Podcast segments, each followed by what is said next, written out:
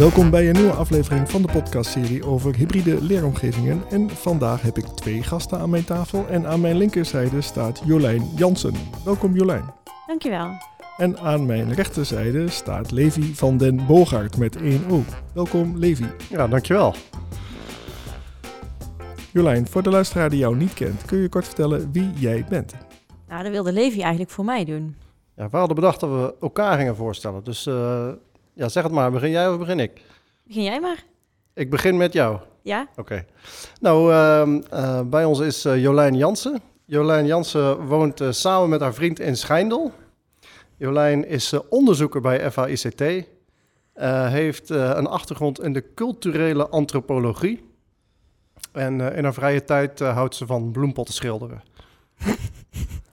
nee, dat klopt niet. Oh, nou, dan, ik weet niet wat je hobby is, maar in ieder geval, de belangrijkste heb ik gehad. Ja, nou, mijn hobby is paardrijden. Oh. Ja. Uh, nou, Levi die komt uit Liemt. Dat ligt vlakbij Schijndel, dus we zijn bijna buren. Ja. Uh, Levi die woont samen met zijn vrouw en twee dochters. En hij gaat net als ik uh, ieder jaar naar Paaspop. En zijn hobby is barbecuen. Dat klopt. Ja, helemaal goed. Ja. En Levi, wat is jouw rol binnen Fontes? Ik uh, ben uh, institutional researcher. En dat is iets wat eigenlijk niemand goed kent. Dat moet ik altijd een beetje uitleggen. En als ik dat moet doen, dan vraag ik altijd aan mensen: maak je wel eens beslissingen? En dan zeggen mensen altijd: ja, natuurlijk maak ik wel eens beslissingen. En dan zeg ik altijd: op basis waarvan dan? Ja, op basis van informatie. En wat doe je als je die informatie niet hebt? Ja, dan ga je op zoek. Dan ga je een soort onderzoek doen om die informatie naar boven te halen. Nou, en institutional research binnen een hoger onderwijsinstelling werkt eigenlijk zo. Er moet beleid gemaakt worden, er moeten beslissingen gemaakt worden. Dingen moeten beter, moeten anders en we weten niet precies hoe. Nou, dan is institutional research aan zet om onderzoek te doen, om proberen die informatie op te leveren die nodig is om vooruit uh, te komen. Ja, ik moet vaak denken aan, uh, uh, een tijdje geleden hoorde ik iemand zeggen, en dat vond ik een hele mooie samenvatting van wat besturen eigenlijk is. Die zei, een bestuurder doet eigenlijk niks meer dan beslissen op basis van gebrekkige informatie. En toen dacht ik, ja, dat is een hele mooie korte definitie. En eigenlijk wat wij doen, is zorgen voor het optimale gebrek aan informatie. Zo moet je het eigenlijk zien. Dus, dus het is, je hebt het nooit compleet, het plaatje, maar wij proberen wel om dat een beetje compleet te maken. En zo ben ik als onderzoeker betrokken geweest bij um, uh, het onderwijs op FAICT, bij Strijp TQ, om te onderzoeken, nou, wat gaat er nou goed, wat kan er beter en hoe moeten we nou op de beste manier vooruit. Ja, mooi. En jij? Wat doe jij eigenlijk hier? Nou, ik ben uh, onderzoeker hybride leeromgeving uh, bij Fonds ICT. En ik ben voor dit project aangenomen waar Levi het dus al net over had. Uh, om onderzoek te doen naar het functioneren van het Fonds ICT Innovation Lab op Strijp TQ.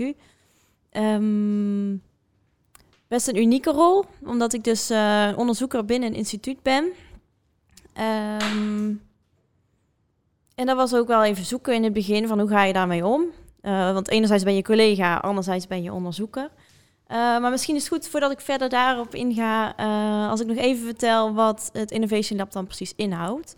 Want dat is een van de grootste, eigenlijk destijds de grootste hybride leeromgeving van Fontis, die dus op een externe plek werd gehuisvest. Midden in het bedrijfsleven, niet meer op de campus. en die eruit ziet als een kantoortuin dus er zijn geen klassen meer, er zijn uh, podia, vergaderruimtes, heel veel projecttafels. Studenten die werken hier aan, uh, aan projecten van echte van bedrijven. Uh, we hebben ook een partnerbestand. dus partners die komen met allerlei vragen bij ons. En we, gaan, we hebben een aantal collega's die dan de koppeling leggen van... hey, sommige studenten die kunnen dan hun leerdoelen in dit, dit vraagstuk gaan beantwoorden. En op die manier uh, is het inmiddels zover dat bijna iedere student aan een echt authentiek vraagstuk werkt uit die uh, beroepspraktijk. Um, en het gaat om een schaal van zo'n 600 studenten per semester. En uh, allemaal ICT-studenten, maar soms ook bij de minoren komen er studenten van andere disciplines bij. Um, zo'n 60 docenten en we hebben nu 25 partners. En in die tijd dat we onderzocht hebben, dat is drie jaar geleden ongeveer van start gegaan, dat onderzoek. En wij zijn gestopt met onderzoeken. Echt de uitvoering van onderzoek was uh, in juni, juli uh, afgelopen zomer.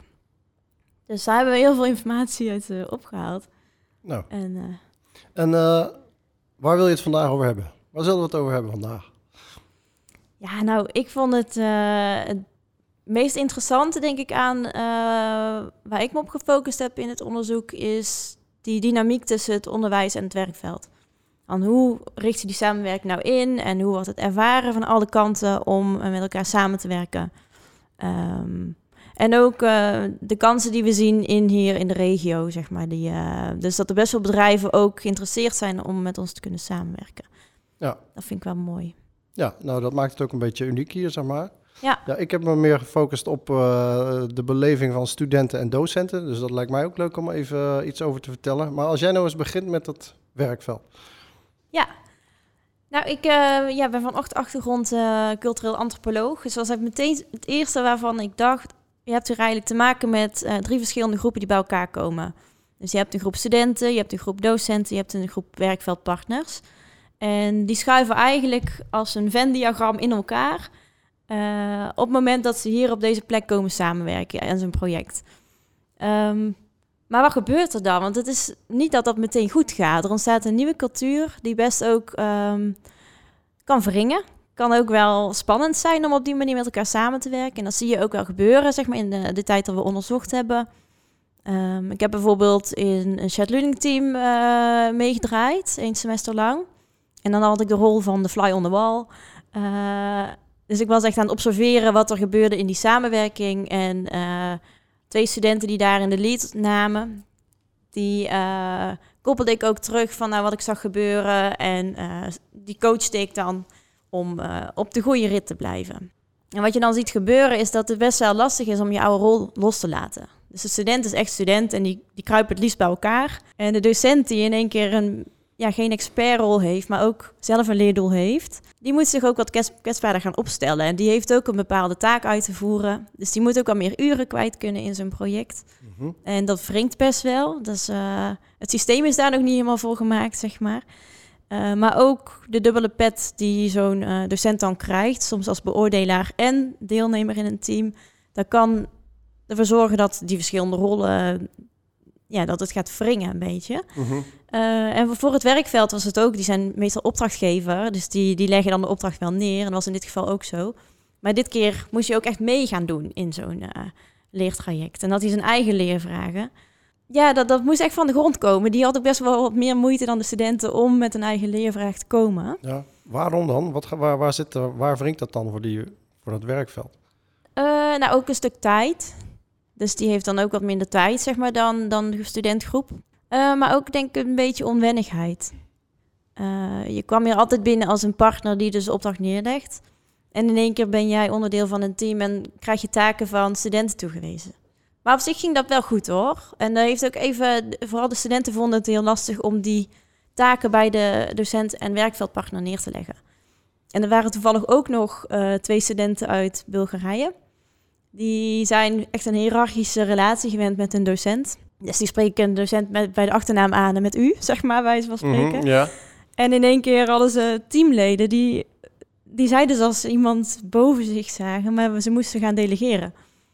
En daar hebben we veel coachinggesprekken uh, over gevoerd. En ook gezegd van, ga dat nou maar eens gewoon doen. En kijk maar eens wat het uh, oplevert. En dat zijn ze een tijdje gaan doen. En uh, toen kwam het ook echt van de grond. Toen zag je ook dat de feedback niet meer alleen van de opdrachtgever kwam, maar ook van de studenten richting de opdrachtgever. En dat ze elkaar meer gingen zoeken om uh, resultaten te behalen. Wat, wat moeten, of wat moeten, wat zouden werkgevers uh, of die opdrachtgevers anders kunnen en moeten doen in zo'n situatie? Want die, die, moeten dus ook naar een andere rol. Wat, wat, hoe, krijgen we die in die andere nieuwe rol? Ja, dat vind ik zelf ook best wel een lastige vraag. Um, het is ook niet dat iedereen daar moeite mee heeft. Je ziet er ook wel verschil tussen opdrachtgevers in. Ik heb ook gesproken met uh, opdrachtgevers die zelf gewoon nog jong waren, net uh, zijn afgestudeerd. En die echt gewoon makkelijker meegaan in, uh, in die manier van werken die we hier gewend zijn. Dus die zich ook wat meer gelijkwaardig opstellen of die zelf een innovation hub hebben. Dus die werken sowieso al op een hele gelijkwaardige manier samen. En dan stralen ze dan uit naar onze studenten. En dan zie je soms juist dat studenten daar een beetje van schrikken. Van, mm, maar jij bent toch onze opdrachtgever? Dan moet je ook zeggen wat we moeten doen. Maar eh, zo werkt het dus niet. Is er een bepaald type opdrachtgever wat zich goed leent voor hier mee te draaien? Ik denk een hele, ehm, wat een urgentere vraag, uh, die dus voor het bedrijf echt van belang is, uh, dat die wordt opgelost. Um, genoeg tijd om daaraan bij te dragen, dus om zelf ook mee te, mee te willen leren. En ook de wil inderdaad om zelf te blijven ontwikkelen. En niet alleen maar van de zijlijn toe te kijken en een beetje feedback te geven, maar echt mee erin en uh, je eigen leerdoelen, je eigen leervragen durven inbrengen. En je expertise dus ook echt laten zien. Dat is denk ik ook wel heel belangrijk. En eventueel als nodig is de student een keer aan een collega koppelen die ergens heel veel kennis van heeft. En wat kan zo'n opdrachtgever nou echt komen halen? Dus die kan van alles brengen aan kennis en die wordt eigenlijk verwacht dat hij ook meer meedraait. En wat nemen ze nou eigenlijk mee? Uh, ja, voor, voornamelijk eigenlijk de, soms een oplossing voor hun vraag. Uh, en lang niet altijd. Soms is daar een vervolg voor nodig.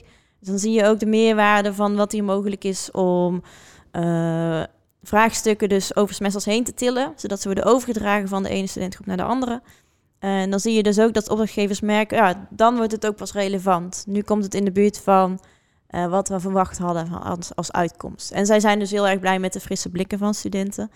En soms hebben ze een bepaald vakgebied nog lang niet uh, ontdekt, of ze wisten niet eens het bestaan ervan. Komen ze er één keer achter dat dat een super relevant vakgebied voor hen is uh, binnen dat bedrijf. Wat was Jolijn het leukste wat jij hebt meegemaakt in die laatste jaren hier? Een dag waarbij je naar huis ging en echt dacht, nou, dit, dit, dit, dit was echt top.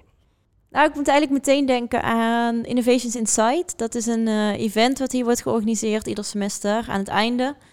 Uh, waar studenten hun onderzoeksresultaten presenteren. En dan wordt het gebouw helemaal omgetoverd tot uh, experiment of eventruimte. Dan gaan de projecttafels die worden kwartslag gedraaid.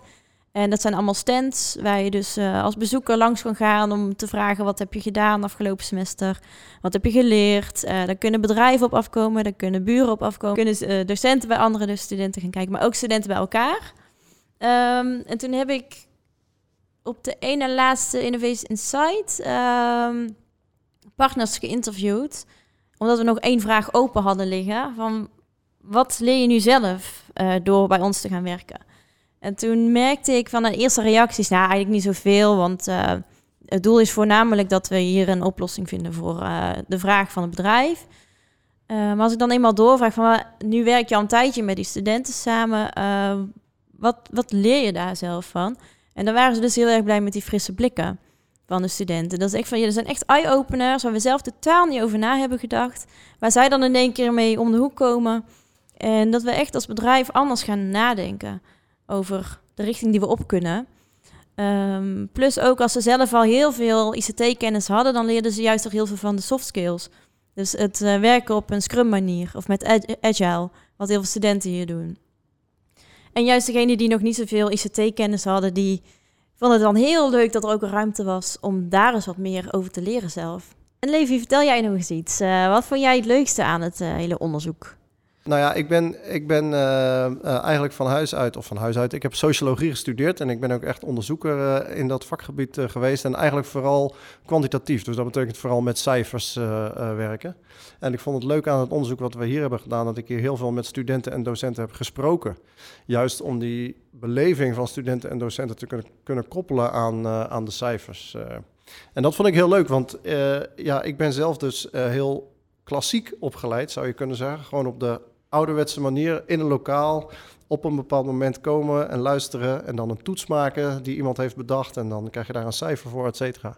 En hier is dat gewoon heel anders. Dus ik kwam met mijn bril en, en, en rugzak op, eh, kwam ik hier. En dat was, ik vond het heel erg leuk om te zien dat het dus blijkbaar ook zo kan. En ik heb verschillende keren ook gedacht van, nou ja, dit had ik ook wel heel gaaf gevonden. Het zelf ook beleven van hoe dat onderwijs anders ingericht kan zijn. Dat vond ik zelf heel leuk. En om die verhalen van studenten en docenten te, te horen, die niet altijd even vrolijk en positief zijn. Maar wel gewoon om dat te kunnen, ja, om dat echt te, voelen hoe dat is uh, om hier uh, als student of docent uh, of al vanuit het werkveld rond te lopen. Dat vond ik heel leuk om, om te doen. Ja. ja, mooi. Heb je daar een voorbeeld van? Ehm, ja, ik heb daar wel een voorbeeld van. Ik, heb, ik ben bijvoorbeeld geweest bij een, was, ik, was ik een soort fly on the wall bij een gesprek wat studenten hadden met zo'n opdrachtgever. En dat was echt een ontzettend ongemakkelijk gesprek.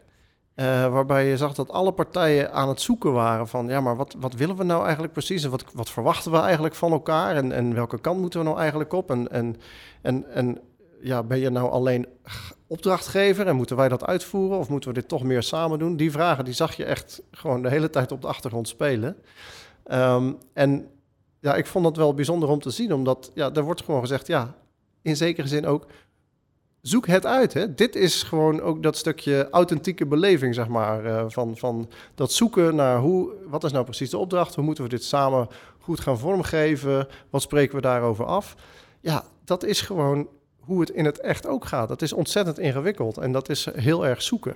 Um, en ik heb hier ook, als je hier binnenloopt, dan het is iedere keer anders. Hè? Dus uh, de ene keer staat er een machine waar, je, waar, ze basketballen in moeten gooien. En ik, bij God mag weten waarom dat zo is, maar dat is dan deel van een project. De andere, er staat hier buiten een, een, een, een plantenbak waar een camera boven zweeft en, en, en die registreert precies hoe hard alles groeit. De andere keer rijdt er hier weer een robot rond die, uh, die ineens voorbij komt gezoefd terwijl jij ergens anders mee bezig bent. Ja, die dynamiek in de omgeving vond ik ook gewoon heel erg leuk om, uh, om te zien en te merken. En dan snap je ook wat er wordt bedoeld. Want er wordt gezegd, ja, die sfeer, dat is anders dan op een ouderwetse, klassieke manier onderwijs uh, geven. Ik heb daarbij wel gezien, om nog een bruggetje te maken naar die, of uh, iets meer te zeggen over die authentieke leeromgeving. Um, uh, dat was voor mij ook wel echt een leerpunt, um, zeg maar, van wat, wat heeft dat onderzoek nou allemaal opgeleverd, is dat er heel erg veel wordt gesproken over die authentieke leeromgeving. En die authentieke ervaring voor studenten.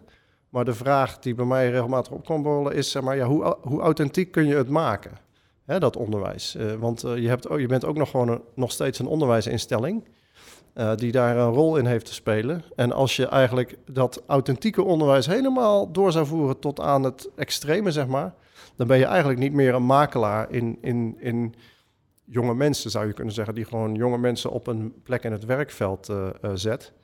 Um, want dat is de meest authentieke beleving misschien die je kunt hebben. Nou, maar dat wil je niet. Dus die balans en die grens uh, um, in wat is nou authentiek en wanneer helpt dat nog en wanneer niet meer, dat vond ik een, een, een interessant om te verkennen. Mhm. Mm -hmm.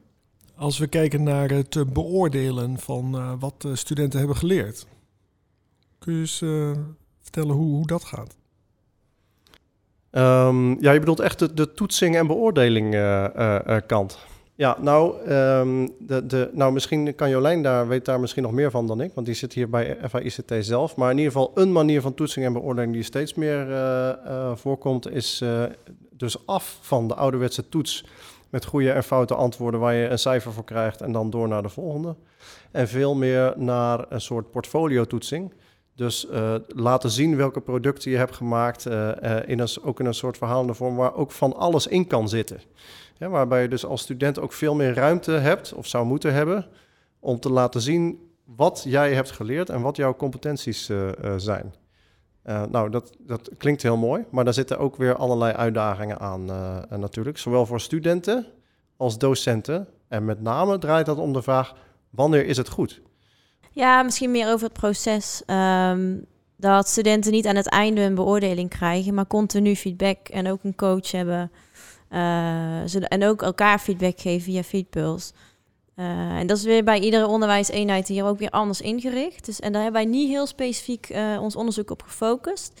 Dus dat uh, vind ik ook wat lastiger om daar heel veel over te zeggen. Maar in ieder geval dat het proces zo is dat het een continu proces is, uh, zodat studenten eigenlijk al vroegtijdig weten van nou ik ben op de goede weg of niet. Uh, wat ik ook op andere plekken uh, heb gezien en heb geleerd, is dat, dat feedback geven is inderdaad super belangrijk. En ook studenten die elkaar feedback geven. maar feedback geven is helemaal niet zo makkelijk. Dat is echt een, een kunst die je moet leren. Dus je moet mensen dus ook leren hoe geef je nou goede feedback. En ook hoe ga je om met feedback? Want dat is ook nog weer uh, uh, uh, een, een ander vraagstuk eigenlijk. En als je studenten Ik heb het zelf als docent ook meegemaakt eh, dat ik studenten feedback liep, liet geven op elkaar. Als je dat doet, dan fakkelen ze elkaar in eerste instantie compleet tot op de grond toe af. En dat vinden ze van elkaar dan ook eigenlijk heel erg en verschrikkelijk.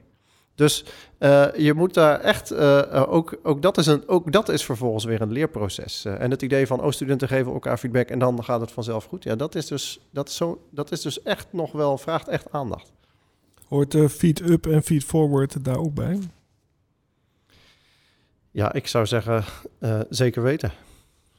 Um, ja, het is ook maar net, ja, wat, wat, wat bedoelen we allemaal precies met feed-up en feed-forward? Het is de hele tijd allemaal alleen maar uh, communicatie en informatieuitwisseling. Uh, en dat gaat eigenlijk de hele tijd om plaatsbepaling. Van hoe doe ik het nou? En alle informatie die ik daarover krijg, die moet, zou jou moeten helpen. Of die zou je in ieder geval moeten, zou jij kunnen gebruiken om te bepalen hoe doe ik het en waar sta ik nou eigenlijk? En of dat dan feed-up, feed-forward, et cetera is. Het is natuurlijk wel mooi, ja, het is wel mooi als het niet alleen maar feedback is dat je nadat je iets hebt gedaan, dat je dan nog eens een keer iets terugkrijgt.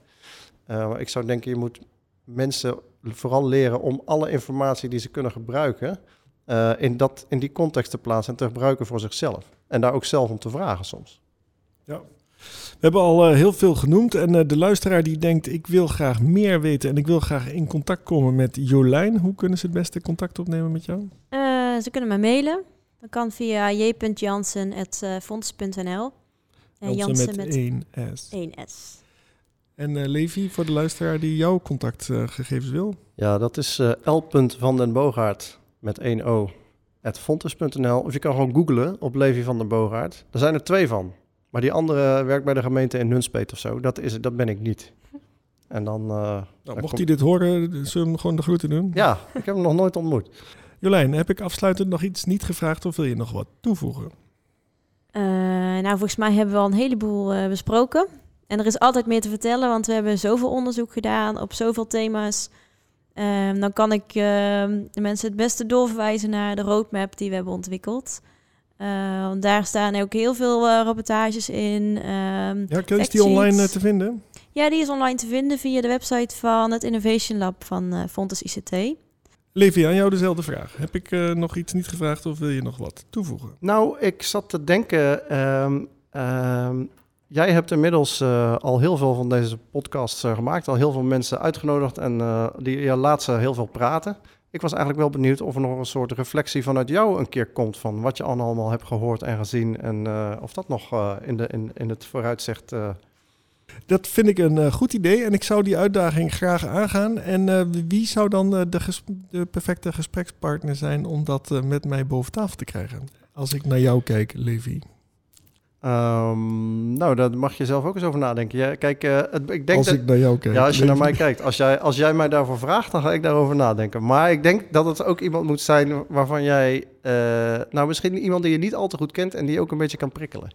Ja, nou, het lijkt me ook wel leuk om te doen. Ik weet ook dat het geen makkelijke taak is, want dan moet je wel een heleboel gesprekken ook nog eens even stukjes van terugluisteren. Dus uh, daar, uh, dat is niet volgende week af. Als het makkelijk was, hadden we het jou niet gevraagd. Hè? Dat is ook waar. Afsluitend heb ik altijd een paar vragen voor mijn gasten. En uh, de eerste vraag die ik zou willen stellen is: Jolijn, door wie of wat word jij geïnspireerd? Kan zijn een boek, een film, een YouTuber? Nou, ik, ik volg al een aantal ehm, corporate antropologen op de voet. En dan ben ik pas weer bij een masterclass geweest. En die ik vind het gewoon heel interessant om juist ook die achtergrond aan opleiding die ik heb op te frissen. En die past supergoed bij de rol die ik tijdens het onderzoek had. Om dus echt als bijna deelnemer onderdeel te zijn van de praktijk die je onderzoekt. En hoe ga je daar dan mee om? Daar komen best veel ook wat ethische vragen bij kijken. Um, maar je wil ook juist alle perspectieven aan het licht brengen. Dus je moet ook zorgen dat je het overzicht bewaakt van dat je ook alles meeneemt en iedereen hoort. Uh, en dat heeft mij wel geholpen om daar weer een beetje in te verdiepen. En die antropologen, die ik, uh, je bijvoorbeeld uh, Jitske Kramer of um, Walter Fay, Danielle Brown. Echt de bekendere die momenteel echt aan de weg timmeren. ja, daar ga ik ook naar, naar webinars van of naar masterclasses. En die, die frissen de boel weer een beetje op en dat is echt super fijn voor mij. Je gaf aan dat je onderzoek hier uh, afgerond is uh, over hybride leeromgevingen. Wat is dan jouw volgende stap? Ehm, nou, ik blijf wel met hybride leeromgevingen bezig. Ehm, maar dan ook wat meer Fontes breed. Dus ik ga bij het programma hybride leeromgevingen wat meer doen. Daar heb ik al een kleine taak. Uh, maar daar ga ik wat uh, actiever in samenwerken. En ook bij het lectoraat professionele werkplaatsen. Daar werkte ik al als onderzoeker. maar ik ga ook in de, de regiegroep van PW. Dus dat is meer het mens, domeinoverstijgend van de mensenmaatschappij. Um, en daarnaast blijf ik gewoon lekker hier. Um, ik ben bij kwaliteitszorg wat meer actief. Dus we willen ook gaan kijken hoe we de evaluatie uh, kunnen gaan vernieuwen. En daarbij ook rekening houden met partners die we willen horen. En gewoon op de innovatie blijven zitten. Dus als er ooit een uh, innovatie weer uh, voor, voorbij komt en die moet gemonitord worden, dan ben ik daar heel graag bij als onderzoeker. Een van mijn andere afsluitende vragen is: naar welke podcastseries luister jij zoal? Um, uh, nou, ik luister naar best wel verschillende podcasts. Soms gewoon over, uh, over geschiedenis. En dan uh, heb ik een echt een fantastische... Ik kan even niet op de naam komen, maar dat moet dan ook maar in die notes. Dat zijn echt afleveringen van acht of negen uur over de Eerste Wereldoorlog of zo. Dat vind ik echt prachtig. En dan kom ik hier aan in de auto en dan zet ik mijn auto op de parkeerplaats... en dan denk je, shit, ik wil eigenlijk nog even doorluisteren. Dan moet je toch gewoon maar uh, aan de gang. Maar een van de, waar ik nu naar luister, en die vind ik zelf wel heel leuk, is uh, The Great Leap Years van Stephen Fry. Stephen Fry is een bekende, bekende Engelsman. Um, en die, uh, nou ja, los van dat hij prachtig kan vertellen en, en spreken, heeft hij nu een, podcast die gaat over ontdekkingen en, en in, in, in, in de wetenschap en in de technologie en zo. En dan kijkt hij helemaal terug, echt even terug. En dat legt hij dan helemaal mooi uit. En ik vind daar ook nog wel een linkje aan zitten naar hybride leeromgevingen, omdat er zijn een aantal dingen die hij heel duidelijk en mooi uitlegt. En één is, je weet eigenlijk nooit wat goed gaat werken. Dus je kunt denken van, nou, we gaan nu keihard denken over een ontwikkeling hier of daar. We gaan keihard al onze wetenschap focussen op dit onderwerp, want dat is super belangrijk. En ondertussen gebeurt er iets in de marge, wat uit het niks ineens iets superbelangrijks uh, wordt en dat alles verandert. Um, nou ja, dat, dat wij zijn nu bezig met het ontwikkelen van die hybride leeromgeving en hoe doen we dat nou allemaal het beste? En eigenlijk is het ook van, ja, hoe doen we dat nou eigenlijk het beste? Dat weten we eigenlijk. Dat blijft zo uh, zoeken. Uh, en tegelijkertijd uh, laat hij zien dat die ontwikkelingen en die ontdekkingen de laatste 50, 100 jaar zo ontzettend snel gaan en alleen maar toenemen. Dat is echt absurd. Uh, als je dat in historisch perspectief plaatst, hoe snel die ontwikkelingen eigenlijk gaan. Het is eigenlijk een hele rare tijd waarin we leven. En dat is precies waarom die hybride leeromgevingen er zijn. Omdat we gewoon, het onderwijs kan die ontwikkelingen in het werkveld gewoon eigenlijk niet bijhouden. Dus je moet die dingen aan elkaar gaan verbinden. Je moet die dingen koppelen omdat anders is, zoals uh, uh, een bekende onderzoeker hier, uh, Erik Slaats wel zegt, dan ben je historici aan het opleiden. ICT'ers als historici en dat wil je niet. Dus je moet die je moet die koppeling uh, uh, maken. Nou, dat vond ik wel een mooie uh, takeaway ook. Ja, dat klinkt uh, supergoed. En mijn allerlaatste vraag is altijd... naar wie zou jij graag eens willen luisteren... in het kader van de podcastserie over hybride leeromgevingen? Jolijn. Ik zou wel eens een werkveldpartner willen horen. En Chantal. Zij is ook onderzoeker. Die zou er vandaag eigenlijk bij zijn. Die is helaas ziek. En die ik ben ook wel benieuwd naar uh, haar reactie op uh, de vragen. Ja, heel goed. En, en ik, uh, als ik nog mag aanvullen, is wat wij heel vaak vergeten, ook in mijn werk, is voor wie doen we dit eigenlijk? En dat is de student. En als ik scroll door alle, al die podcastafleveringen, dan vroeg ik me af, hoe vaak zijn er eigenlijk studenten aan het woord geweest? Bijvoorbeeld van, van hier. Misschien is dat ook wel leuk. En daarmee bedoel je Chantal Gorissen? Ja, klopt. En daarmee zijn we aan het einde gekomen van deze aflevering van de podcastserie over hybride leeromgevingen. En ik wil jullie allebei bedanken. Als eerste Jolijn, dankjewel. Graag gedaan. Jij ook bedankt. Wat is jouw eerste reactie? ik vond het wel leuk om te doen, ja. En ook super bedankt Levi. Ja, ja jij ook bedankt. Het was heel leuk om te doen. Het is altijd uh, leuk om over jezelf en over je werk te praten. Dus ja. Uh, wat denk je waarom ik uh, graag de gespreksleider ben bij deze podcastserie? Uh, want ik kan af en toe natuurlijk ook mijn eigen ei kwijt. En dat vind ik super tof. Als laatste wil ik de luisteraar bedanken voor het feit dat je tot het einde bij ons bent gebleven. Vergeet niet om je te abonneren, want binnenkort staat er een nieuwe aflevering voor je klaar. Graag tot dan.